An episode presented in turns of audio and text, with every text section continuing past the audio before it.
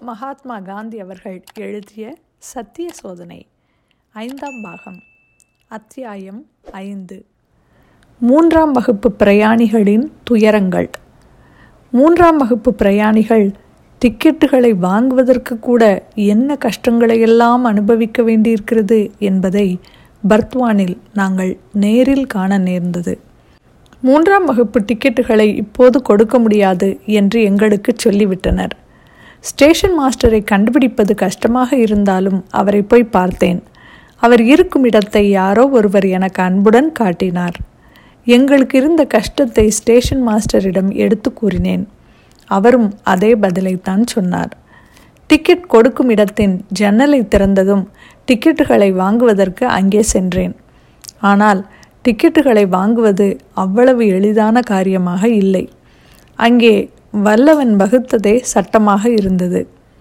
பலம் உள்ளவர்களும் மற்றவர்களை பற்றிய கவலையே இல்லாதவர்களுமான பிரயாணிகள் ஒருவர் பின் மற்றொருவராக வந்து என்னை இடித்து வெளியே தள்ளிக்கொண்டே இருந்தனர்.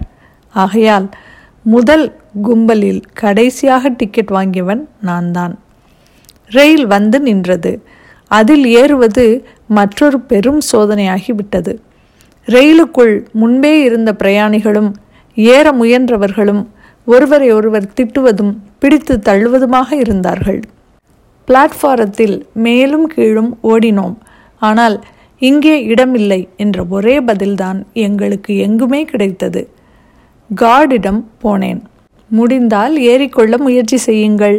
முடியவில்லை என்றால் அடுத்த ரயிலில் வாருங்கள் என்று அவர் கூறினார். எனக்கு அவசரமான வேலை இருக்கிறதே என்று நான் மரியாதையுடன் பதில் சொன்னேன். ஆனால் நான் சொன்னதை கேட்டுக்கொண்டிருக்க அவருக்கு அவகாசம் இல்லை இன்னது செய்வது என்று தெரியாமல் திகைத்தேன். எங்கே சாத்தியமோ அங்கே ஏறிக்கொள்ளுமாறு மகன்லாலிடம் கூறிவிட்டு நானும் என் மனைவியும் இன்டர் வகுப்பு வண்டியில் ஏறிக்கொண்டோம். நாங்கள் அந்த வண்டியில் ஏறுவதை கார்டு பார்த்தார்.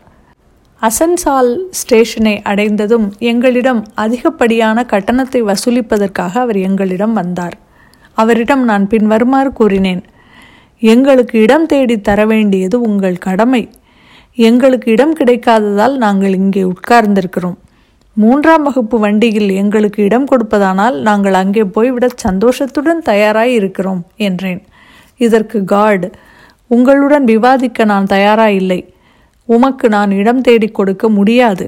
அதிகப்படியான கட்டணத்தை நீங்கள் செலுத்த வேண்டும். இல்லாவிட்டால் இறங்கிவிட வேண்டும் என்றார். எப்படியும் பூனா போய் சேர்ந்துவிட விரும்பினேன். ஆகையால் கார்டுடன் சண்டை போட்டு கொண்டிருக்க நான் தயாராக இல்லை. அவர் கேட்ட அதிகப்படியான கட்டணத்தை கொடுத்து விட்டேன். என்றாலும் அந்த அநியாயத்தை குறித்து ஆத்திரமடைந்தேன். காலையில் மொகல் சாரைக்கு போய் சேர்ந்தோம்.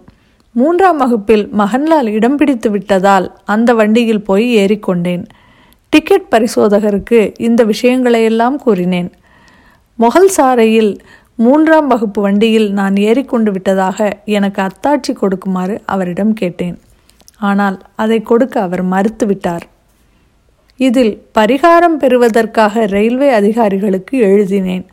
அதற்கு பின் வருமாறு எனக்கு பதில் வந்தது. அத்தாட்சியை அனுப்பியிருந்தாலன்றி அதிகப்படியாக வசூலித்திருந்த கட்டணத்தை திருப்பிக் கொடுப்பது எங்களுக்கு வழக்கமில்லை. ஆனால் உங்கள் விஷயத்தில் ஒரு விதிவிலக்கு செய்கிறோம் என்றாலும் பர்த்வானிலிருந்து மெகல்சாரை வரையில் வாங்கிய அதிகப்படியான கட்டணத்தை திருப்பி கொடுப்பது சாத்தியமில்லை என்று பதில் வந்தது. மூன்றாம் வகுப்பு பிரயாணத்தை குறித்து எனக்கு ஏற்பட்ட இந்த முதல் அனுபவத்தை எல்லாம் நான் எழுதுவதாக இருந்தால் அதுவே ஒரு பெரிய புத்தகமாகிவிடும். ஆனால் அந்த அனுபவங்களை குறித்து இந்த அத்தியாயங்களில் ஆங்காங்கே குறிப்பாக சிலவற்றையே நான் சொல்ல முடியும். உடல்நிலை சரியாக இல்லாததன் காரணமாக மூன்றாம் வகுப்பு பிரயாணத்தை நான் கைவிட நேருவது எனக்கு அதிக துயரம் அளித்திருக்கிறது. இது எப்பொழுதும் எனக்கு அதிக துயரம் அடிப்பதாகவே இருக்கும். மூன்றாம் வகுப்பு பிரயாணிகளின் துயரங்கள் எல்லாம் ரயில்வே அதிகாரிகளின் திமிரினால்தான் ஏற்படுகின்றன என்பதில் சந்தேகமே இல்லை. ஆனாலும் பிரயாணிகளின் முரட்டுத்தனம் ஆபாசமான பழக்கங்கள் சுயநலம் அறியாமை ஆகியவைகளையும் குற்றம் கூறாமல் இருப்பதற்கில்லை. இதில் உள்ள பரிதாபம் என்னவென்றால் தாங்கள் தவறாகவும் ஆபாசமாகவும் சுயநலத்தோடும் நடந்து கொள்வதை அவர்கள் உணராமல் இருப்பதுதான். தாங்கள் செய்வதெல்லாம் இயல்பானதே என்று அவர்கள் கருதுகிறார்கள். இவைகளுக்கெல்லாம் முக்கிய காரணம் படித்தவர்களாகிய நாம் அவர்களிடம் கொள்ளும் கவனமின்மையே ஆகும். மிகவும் களைத்து போய்விட்ட நிலையில் நாங்கள் கல்யாண் போய் சேர்ந்தோம். மகன்லாலும் நானும் ஸ்டேஷன் தண்ணீர் குழாயிலிருந்து கொஞ்சம் தண்ணீர் பிடித்து குளித்தோம்.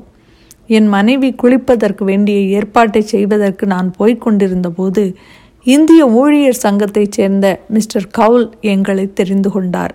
அவர் எங்களிடம் வந்தார். அவரும் பூனாவுக்குத்தான் போய்க் கொண்டிருந்தார். இரண்டாம் வகுப்பு பிரயாணிகள் குளிக்கும் இடத்திற்கு என் மனைவியை அழைத்து போவதாக அவர் சொன்னார். மரியாதையோடு அவர் அளிக்க முன்வந்த இந்த உதவியை ஏற்றுக்கொள்ள நான் தயங்கினேன். இரண்டாம் வகுப்பு பிரயாணிகள் குளிக்கும் இடத்தை உபயோகித்து கொள்ள என் மனைவிக்கு உரிமை இல்லை என்பதை அறிவேன். என்றாலும் முறையற்ற அந்த செய்கைக்கு முடிவில் நானும் உடந்தையானேன். சத்தியத்தை அனுசரிப்பவருக்கு இது அழகல்ல என்பதையும் அறிவேன். அந்த குளியல் அறைக்கு போய்த்தான் குளிக்க வேண்டும் என்று என் மனைவிக்கு ஆவலும் இல்லை. ஆனால் சத்தியத்திடம் இருந்த பற்றை மனைவியிடம் கணவனுக்கு இருந்த பாசம் வென்றுவிட்டது. சத்தியத்தின் முகம் மாயையின் தங்க திரையினால் மூடப்பட்டிருக்கிறது என்று உபனிடதம் கூறுகிறது. இத்துடன் அத்தியாயம் ஐந்து முடிவடைகிறது. மீண்டும் அத்தியாயம் ஆறில் சந்திப்போம். நன்றி.